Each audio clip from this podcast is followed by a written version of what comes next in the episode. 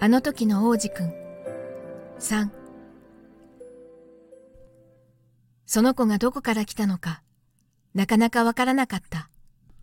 まさに気ままな王子くんたくさんものを聞いてくる割にはこっちのことにはじっとも耳を貸さない。たまたま口から出た言葉からちょっとずつ見えてきたんだ。例えば、僕の飛行機を初めて目にしたとき、ちなみに、僕の飛行機の絵は描かない。ややこしすぎるから。その子はこう聞いてきた。この置物、何？これは置物じゃない。飛ぶんだ。飛行機だよ。僕の飛行機。僕は飛ぶ。これが言えて、かなり得意げだった。すると、その子は大きな声で言った。え？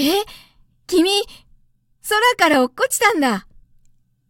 うん、と、僕は罰が悪そうに言った。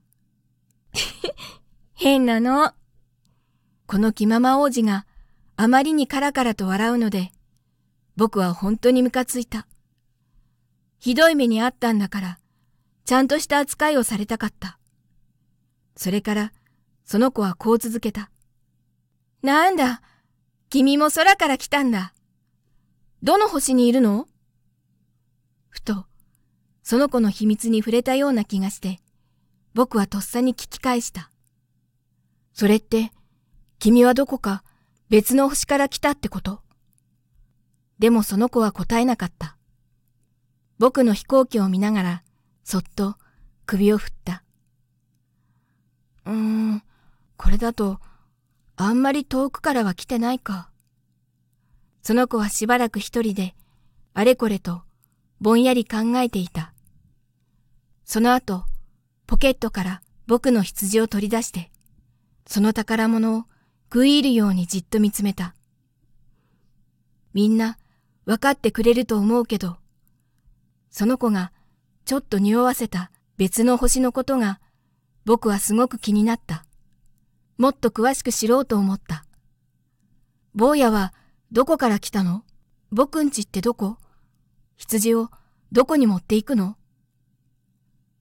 その子は答えに詰まって僕にこういうことを言った。よかった。君が箱をくれて。夜、お家代わりになるよね。そうだね。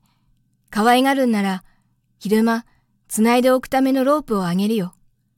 それと、長い棒も。